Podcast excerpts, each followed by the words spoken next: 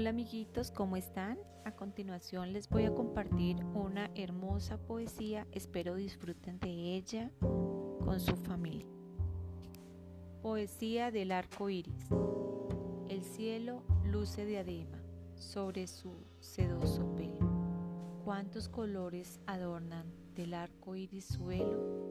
El blanco es para escribir, con el negro nuestros sueños.